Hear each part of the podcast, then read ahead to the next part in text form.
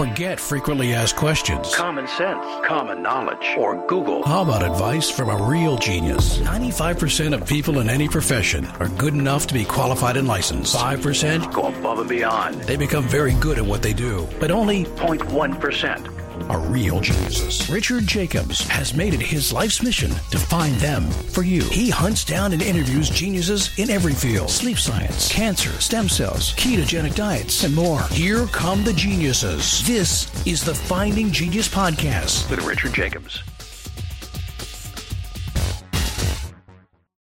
Hello, this is Richard Jacobs with the Finding Genius podcast. I have a returning guest, Thomas Purifoy. He was one of the uh, the producers of Is Genesis History, which was like a really fantastic documentary that showed geological and some archaeological evidence for why the Bible appears to be uh, corroborated with real events. He has a new movie out that we're going to talk about. That's again a slightly different take that'll discuss some of the the same issues, and we'll get into that shortly. But I want to welcome him back, Thomas. Thank you for coming.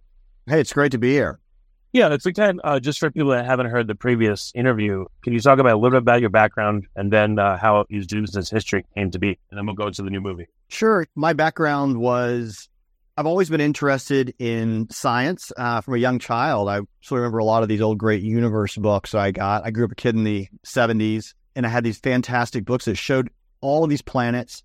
I remember thinking this is just amazing how this was all created. I grew up a Christian in a Christian home. And I remember when I was in high school, I took a biology class and until was 10th grade, probably that's what we were doing in the 80s back then. And the class was obviously taught from an evolutionary standpoint. I was kind of fascinated. I was like, okay, but this is this is something totally different than I've been taught. And I was actually beginning to be kind of convinced by this and had at my church, which held to a view that was, you know, more of a, I would say more of a biblical view, traditional view that the earth was, was quite young and that evolution wasn't real. I had a guy kind of challenge me and he said, Hey, so if, you know, evolution is true, you should be able to demonstrate that pretty clearly. Or if, you know, creation is true, you, you really need to research it. I was like, well, sure. So I checked out a bunch of books, checked out, you know, books by Richard Leakey and other evolutionists. I checked out books by Henry Morris and other creationists, and I kind of put them side by side. And at the end of this came to the point where I was like, wow, that's actually, I, I really do think that this view of a young earth creation, that evolution didn't do everything to create, you know, well, form, we'll say, Mm. all the animals and all the world around us, that, that, that just doesn't really hold water. And so I,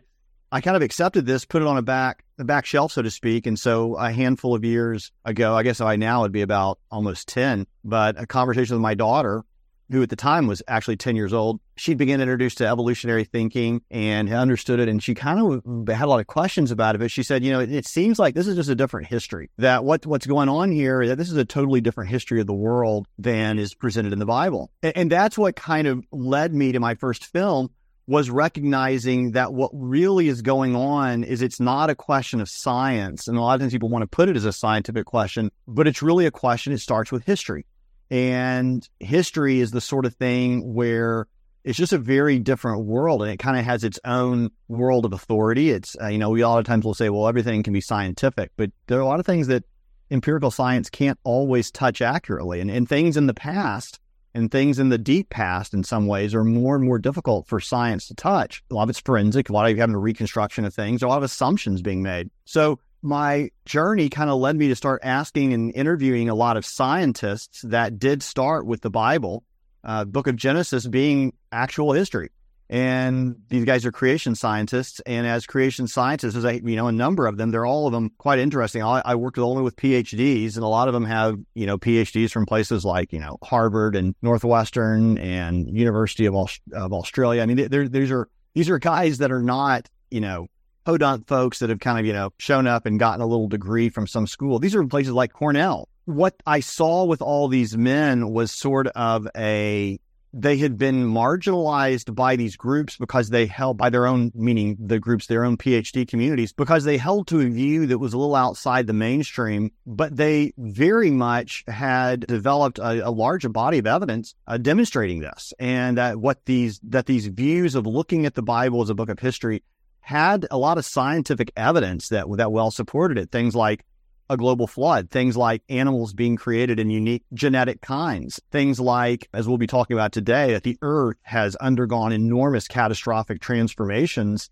and you just kind of have to look around to, to see it. And so that was what opened up my eyes is that to quote to quote Shakespeare, I believe it's Hamlet after he had he had said his friend had seen the ghost is that you know there are more things in heaven and earth that are in your philosophy, Horatio. And I think that's a lot of what I realized that when you start digging in, kind of the lines between what the Bible says, you know, gives you the, the top level, but you start digging in deeper, you're like, whoa, there are some really interesting things in the world and some potentially really interesting things that happened in the past. So I hope that helps. It's kind of a long winded of how I got to my first film. And the second film sort of came out of that a number of years later.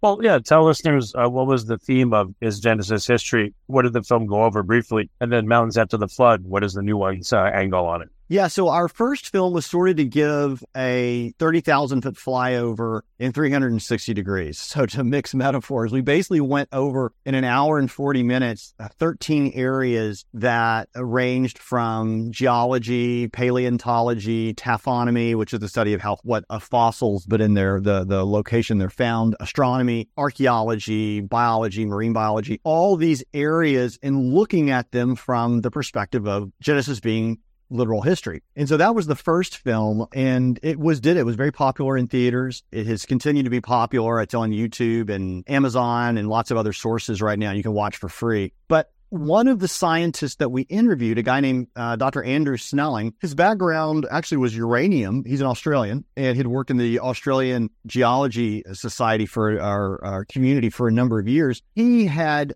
in 2017, actually the same year we did release this film, he had been doing some work at the bottom of the Grand Canyon on taking some samples on some very interesting rock formations. There's, in, if people have been through the Grand Canyon, they've seen these, but there are some enormous, when I say enormous, like 10, 15, 20 stories tall of folded rock layers and they are just incredible. And like literally, it's like a looking like Play-Doh. Imagine a bunch of stacks of Play-Doh, you know, different colors right on top of each other, and you basically take one side of it and bend it down, and then bend it over so it's got kind of an S, you know, shape to it. And what? Yeah, and it looked like the mountains Play-Doh, and they were folded.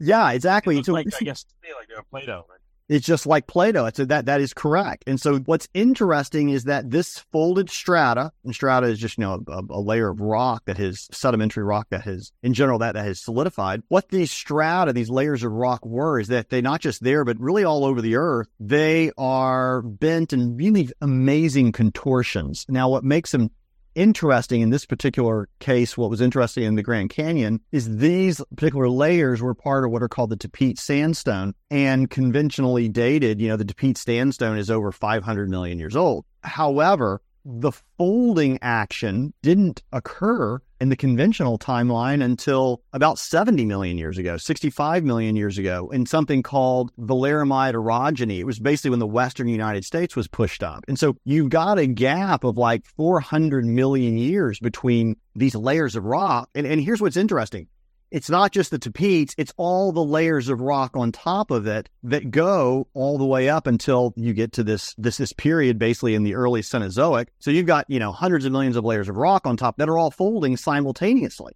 And so the conventional view has always been, well, you know, this yes, we recognize these are folded, and yes, we recognize that hard rock doesn't really fold, it normally breaks.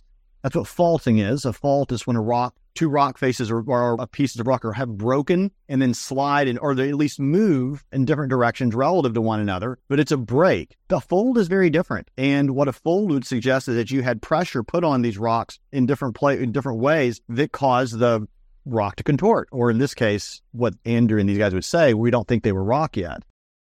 Before we continue, I've been personally funding the Finding Genius podcast for four and a half years now, which has led to 2,700 plus interviews of clinicians, researchers, scientists, CEOs, and other amazing people who are working to advance science and improve our lives and our world.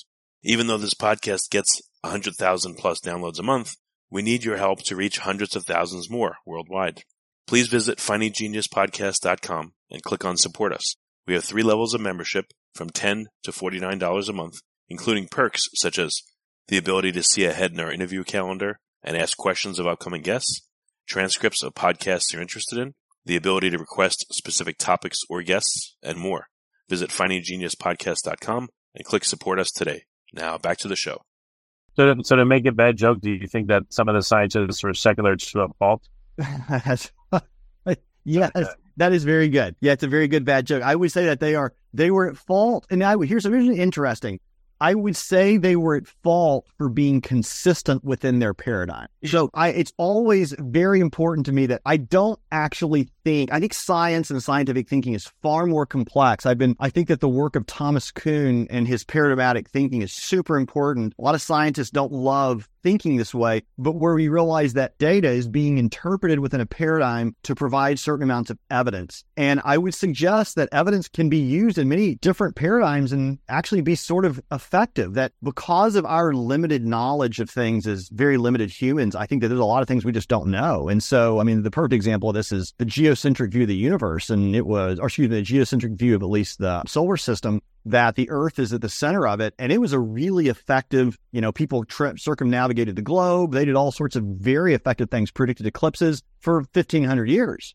And yet people would say, well, it was wrong. And so what does that mean? If it's if it's wrong, but it's effective, what does that tell us? And maybe it makes us think differently about the way science works. In this case, what I would say is the at fault is they knew in their view, the paradigm says the Tapeats sandstone is 500 million years old, uh, plus 540. They knew in their view that the folding took place 70 million years ago. So in their view, there had to be some mechanism that would enable these hard rocks to bend. And normally they would say, you know, it's that kind of a metamorphism that would result would be as a result of heat and pressure. The kicker though is that anytime you're putting some form of heat and pressure on a rock, it's going to transform the minerals of the rock inside. It'll have some effect. It'll have, you know, indicators because if you think about it, if something's hard and it breaks, you've got to just change the molecular composition to some extent, or at least the crystal composition to, to have this this bend occur. So Andrew decided, well, heck, why don't we go in and test these rocks? We can take rock samples. Let's go see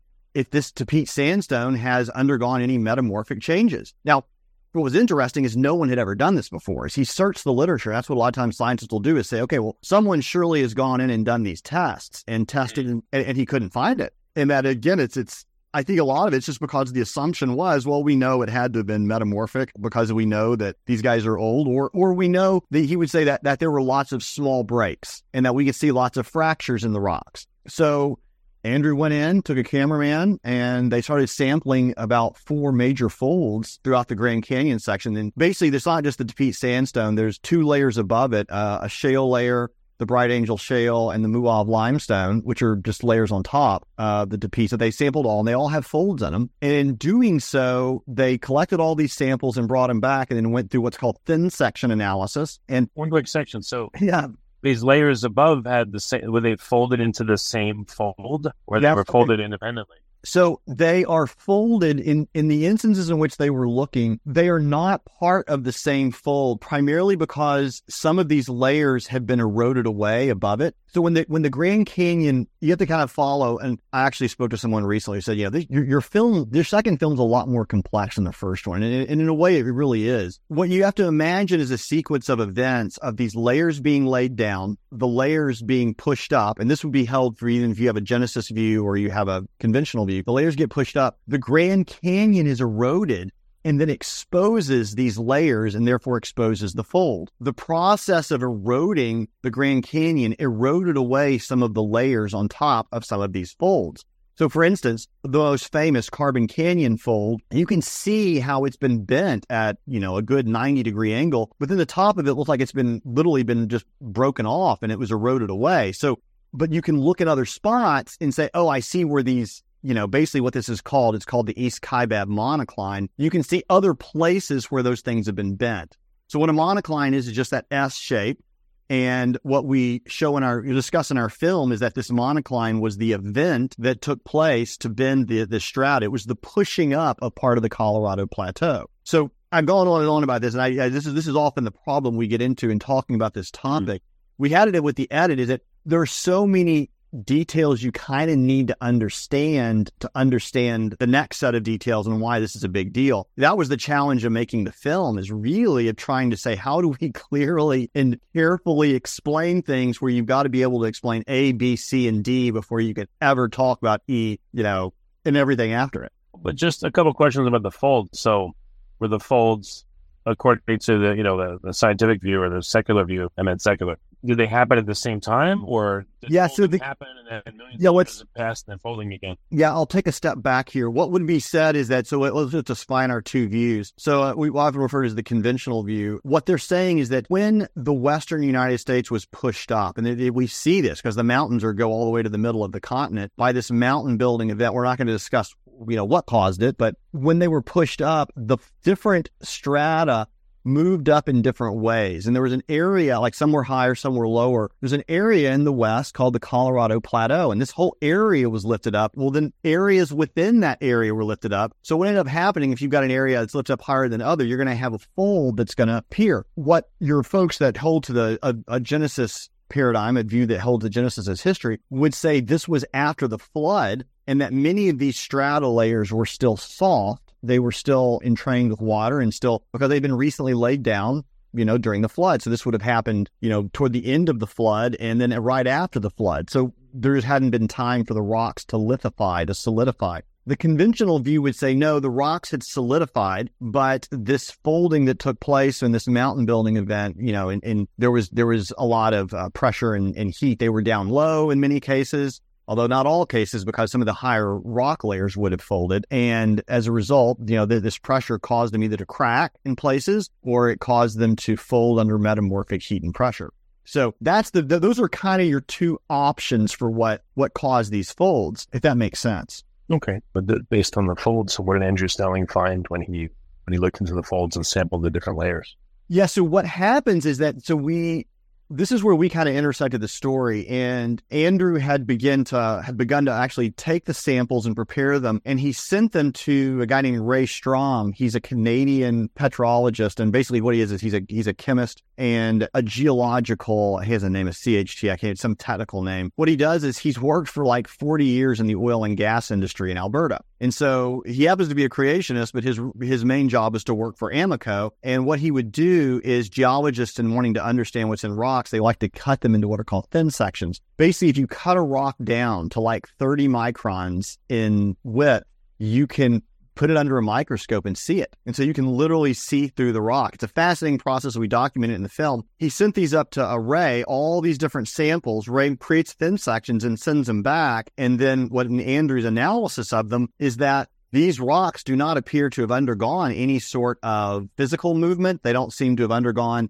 any sort of metamorphic change. They pretty much look like a normal sandstone, a normal shale, a normal limestone. And then to make just to kind of have a, check, if you will, is he actually took samples of the Tapeats sandstone from areas that were not folded. So if you think about it, the area that is folded under the conventional view should evidence some metamorphic changes or at least some, you know, pressure changes. Something should be different than areas of the sandstone that are totally flat and unbent. And so again, in looking at these together, and we talk about this in the film, you know, he kind of holds them up back to back, and he's like, okay, I can't really tell a difference between these two. They don't. One does not seem to have any internal evidence that it has undergone any heat and pressure or any kind of, you know, breaking change, you know, within the rocks. You don't, we don't see the crystals having broken and then reformed. And they even go down to scanning electron microscopy and look at this at the very deepest level with a three dimensional. And, you know, Ray Strom, we interview him. He's like, like, I don't see any difference here. I'm not seeing any sort of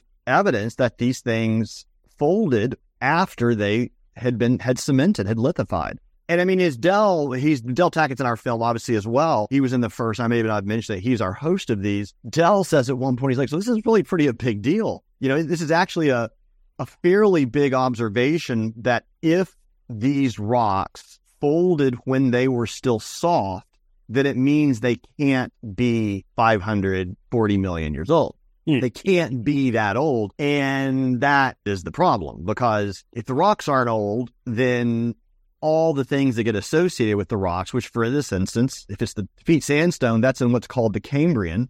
The Cambrian is at the lowest part of the geologic record, called the geologic column, actually, of the lowest fossil bearing rocks, generally speaking, are in the Cambrian, and that's where you see the first fossils. So the question is that you know, creationists, we talk about in our first film, the first fossils came about really as the result of the flood, first hitting the continents, and that these are probably shallow sea creatures that were ripped up and all over the world, you know, in place at the bottom of this of this flood, and then all the other layers are flood layers that with fossils stacked on top. But again, it's, it's so it's a contradiction.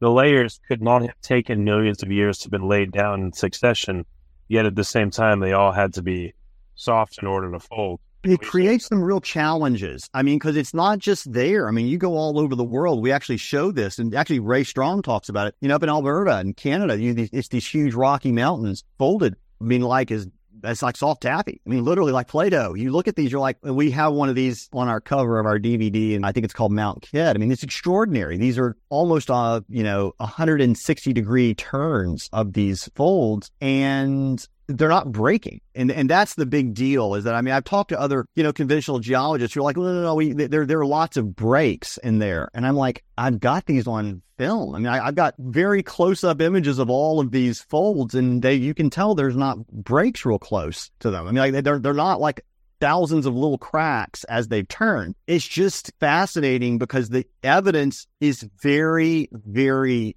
strong. It's a complex but the result is that if it is accepted, then someone has to throw out all of the hundreds of millions of years, and then everything else gets thrown out. It's a total overturning of the conventional paradigm, and that just can't be. Like uh, we, it, it can't be accepted because then the entire evolutionary view of the world has to get thrown out. That is the reigning paradigm for how things came to be and why they are the way they are.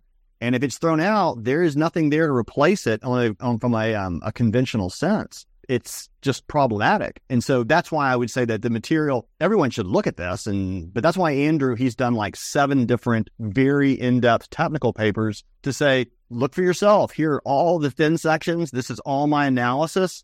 And so he's trying to, to go to, you know, the normal journal approach with scientists. But I mean, as a creation scientist, he's sort of condemned from the start. You know, he, he's not allowed to speak because his findings are not acceptable. And not to get too controversial, but we might we can get controversial. It was really interesting during the latest COVID thing. There was actually a documentary made by a Spanish documentary filmmaker. I think it was called The Big Reset, but he interviewed his, his whole thing was this. He said, I knew a bunch of Nobel winning scientists. They were Spanish and French and, and German who thought that perhaps what was being presented by COVID and the type of virus it was and what it was, how dangerous it was, was not accurate. And he said, I watched all of these guys get their reputations destroyed. They were told they were idiots. They were told they had no idea what they were doing. And he was like, um, I, these are Nobel Prize winners. Like I know that, that how, how can you have these guys that are so brilliant and have been accepted all of a sudden to be turned on them? And I was like, oh, I've seen this before. That's what happens is that a group with a paradigm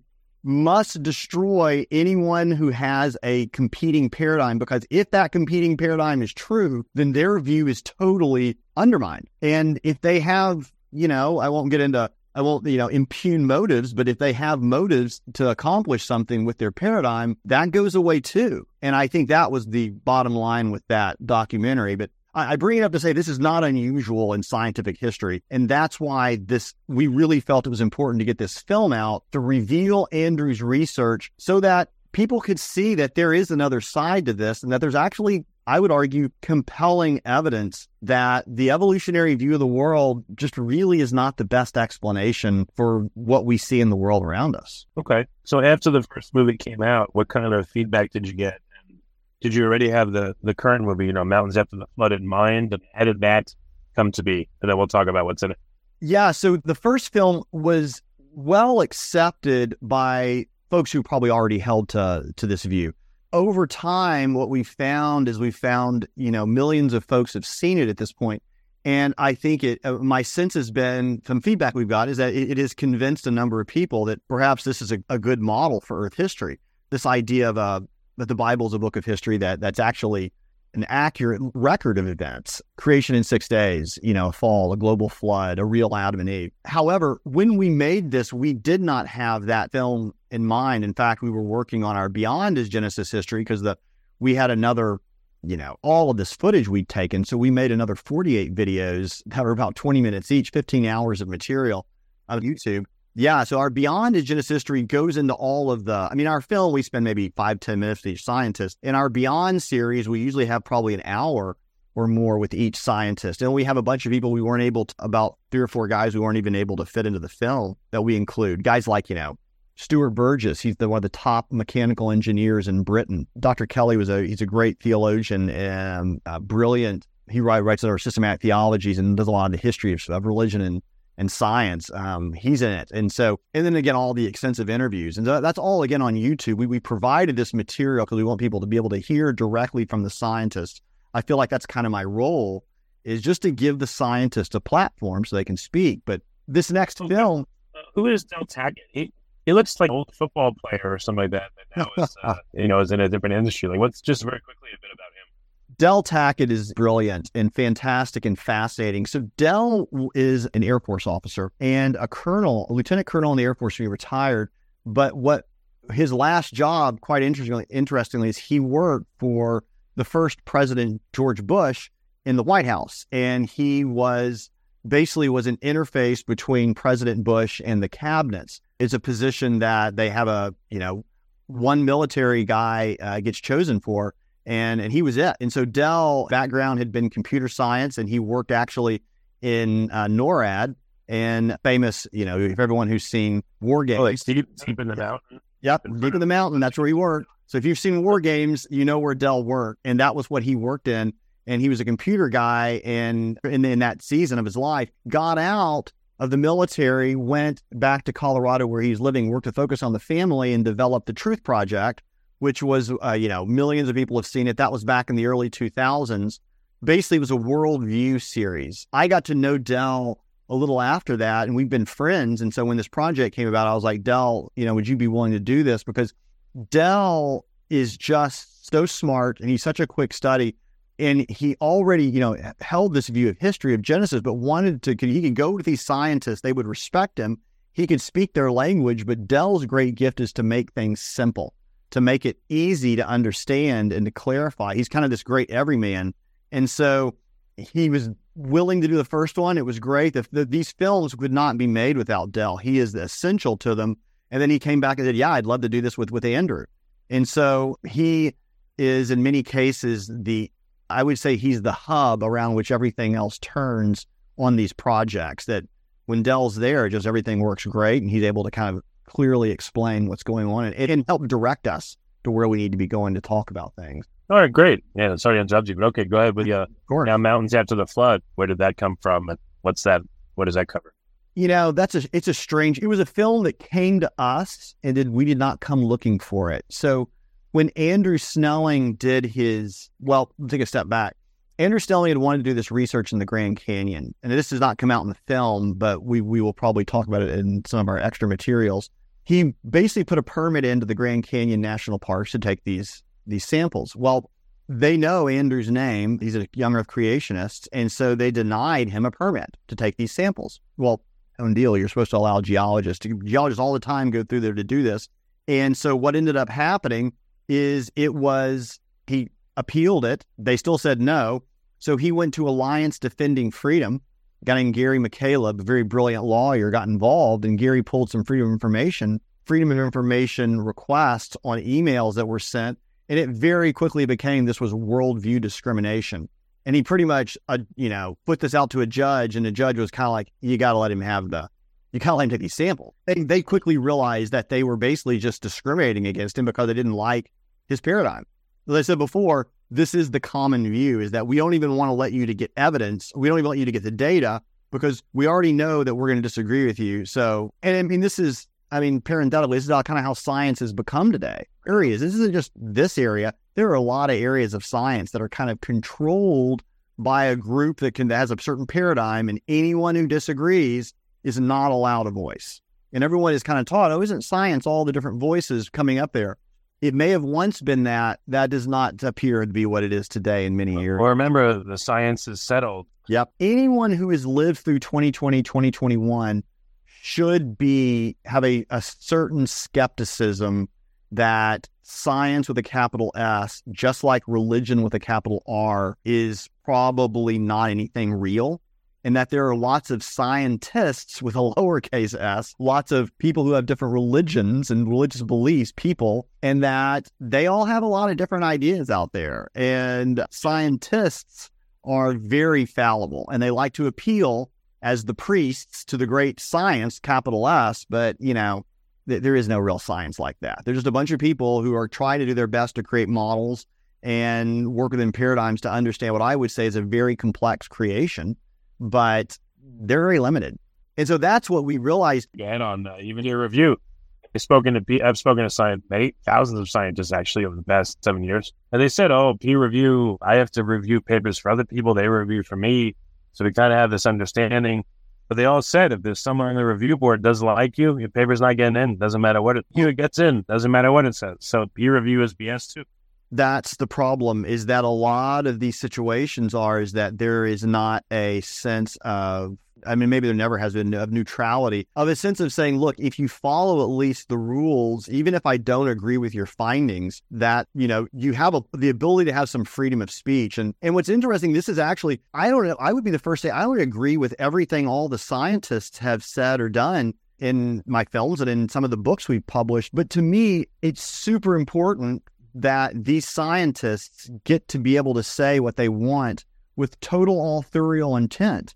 They need to have uh, integrity that, yes, that's to me, that's what science is. It's putting together lots of ideas, many of which which may not be the most accurate, but we have to do that to be able for the long-term truth to come out. And so I, I kind of believe, have an older view of science that God has created a world that's very complex and that as humans, we realize we can only try to understand parts and pieces of it. And even when we think we've understood it, we may not have understood it fully but that that's the process that we're in as kind of created beings made in the image of God is to do science in a way that that works. But that's, you know, another conversation. Andrew did get his permit. He did go down and do the samples. And the result was, though, they wanted a record of the samples being taken so that if the Park Service came and said, oh, you did this wrong, they would have a, you know, a, a video record of it.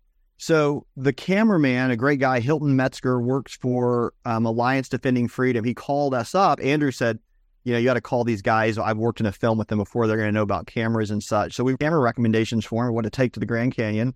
And then a few months later, we get a hard drive in our mailbox, and Hilton said, "Hey, here's all our footage. You know, hope you enjoy it." And so we took it and that's safe, and did nothing with it for three years. And COVID, a little before COVID, I started thinking, I wonder if there's a documentary there. Maybe it's a buddy film guys going down the river together. Or maybe it's we didn't know what it was. I started to look at this material.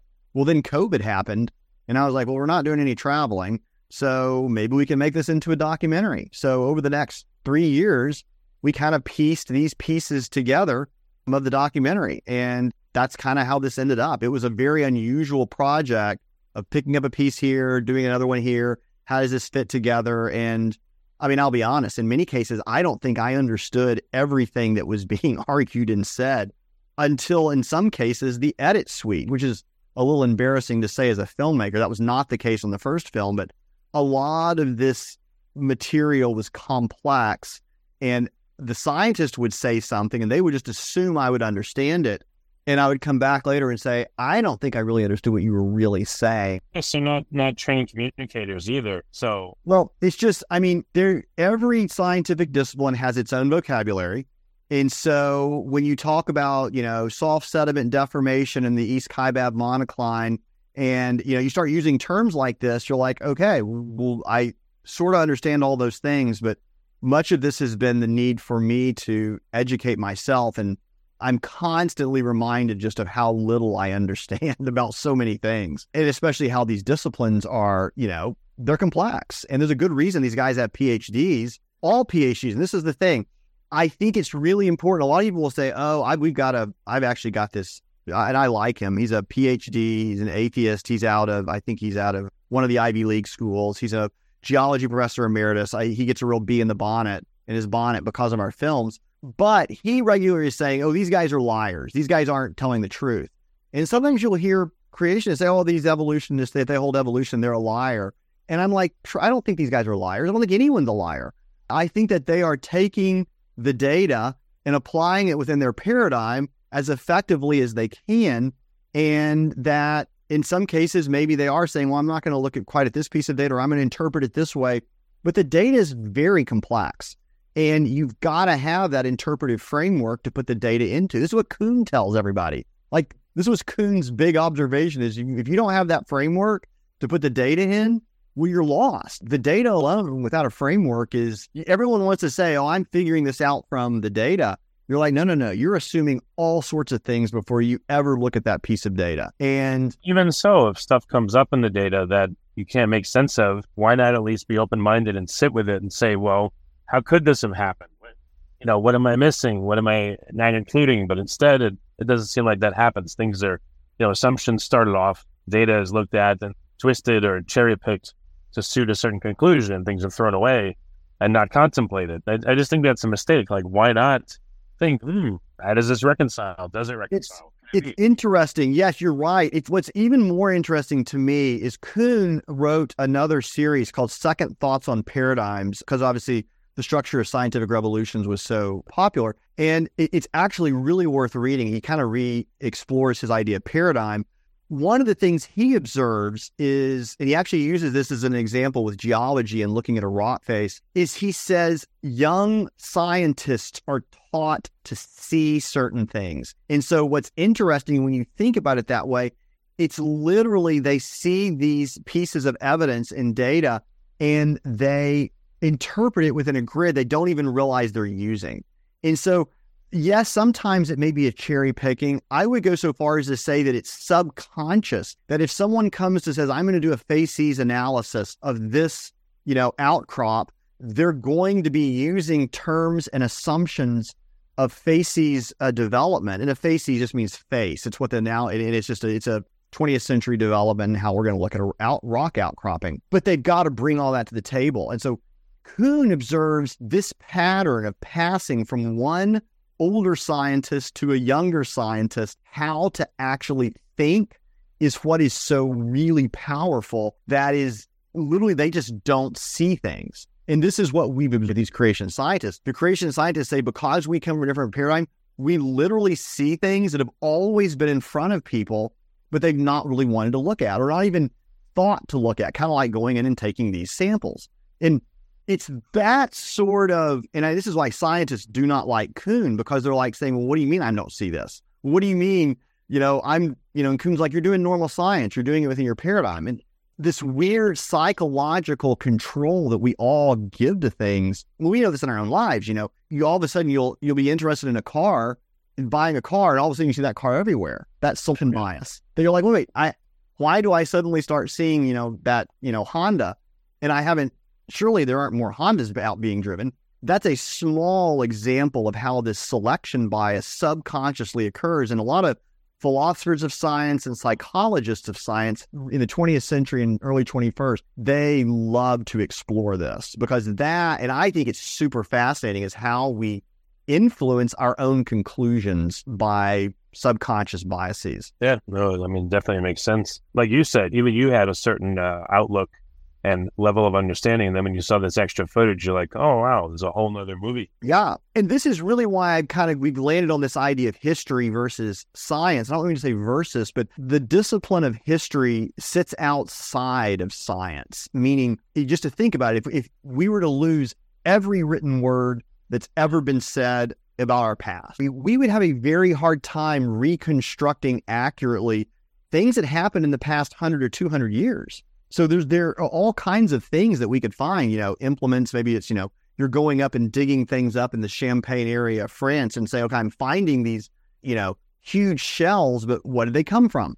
You know, it, it's the, the the idea that history uh, that is passed on verbally through words that describe events is super important, and we don't realize how important it is.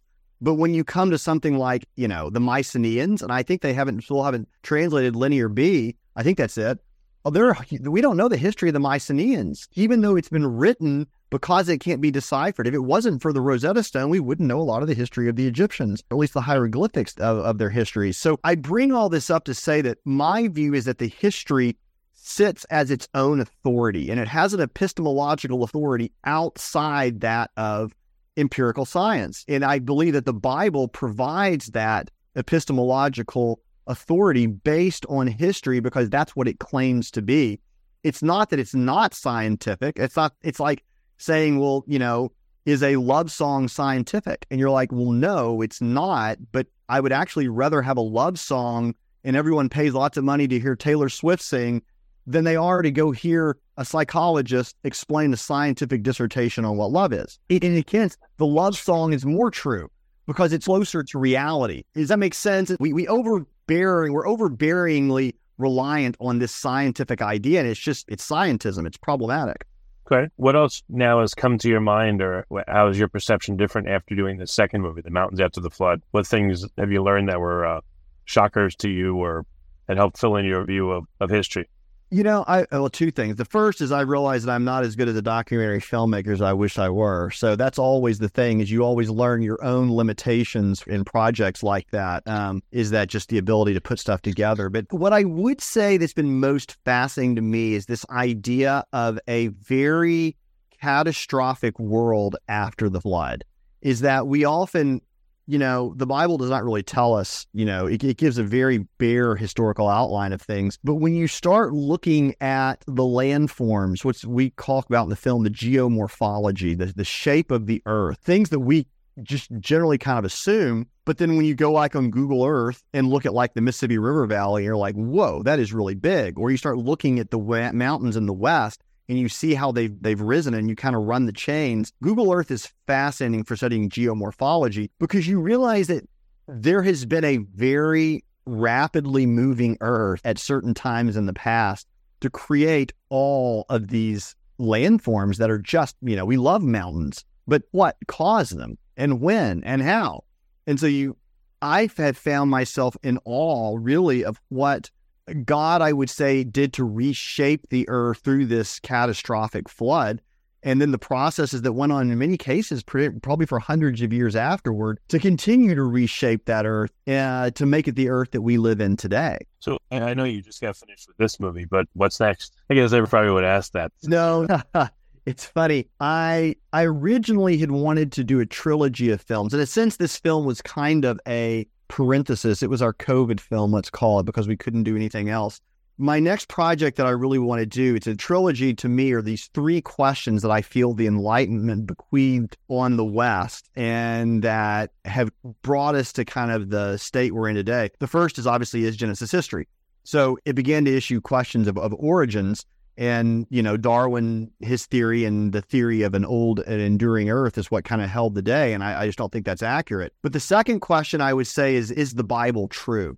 So, and this is my next documentary series, and it's probably much bigger than what this, our Is Genesis History series would be. But it would explore starting at Sinai, which is where you have the first inscripturation with Moses and the, and the, the Ten Commandments, going all the way up to the present with iPhones you know, and you read the Ten Commandments on your iPhone and you're like, well, how do you know this is really what was said? And how do you know that this is actually really accurate, what these words mean? It's the story of the Bible and it's and it's and it's being written and it's being transmission and it's being translated into the present. And it's a very big story. It would actually be a three yeah, it'd be like, you know, a series with of three, 10, 10 episodes each, so around 30 episodes that would go through the entire Bible and, and explore how there's basically a connection between these original events and then the books that we're reading today. That, that there's actually an unbroken chain, chain of custody, if you will, that holds all this together and that you could say, yeah, the Bible really is true. So those are the two questions. Third question, of course, is is Jesus God? And that's a documentary series for far in the future for us. Yeah, no, that's that's really great that you're doing this and exploring all these questions. So how do people you mentioned it a bunch of times. So if they go on YouTube, they just type in what is Genesis history full film to find it? Yes. So if you want to watch our first film, it is free, you know, ad supported on Amazon and type in is Genesis history. It's on Tubi. It's on YouTube. If you want to watch the out ads, it's also it's on all those places and also on Apple and also on our website isgenesishistory.com.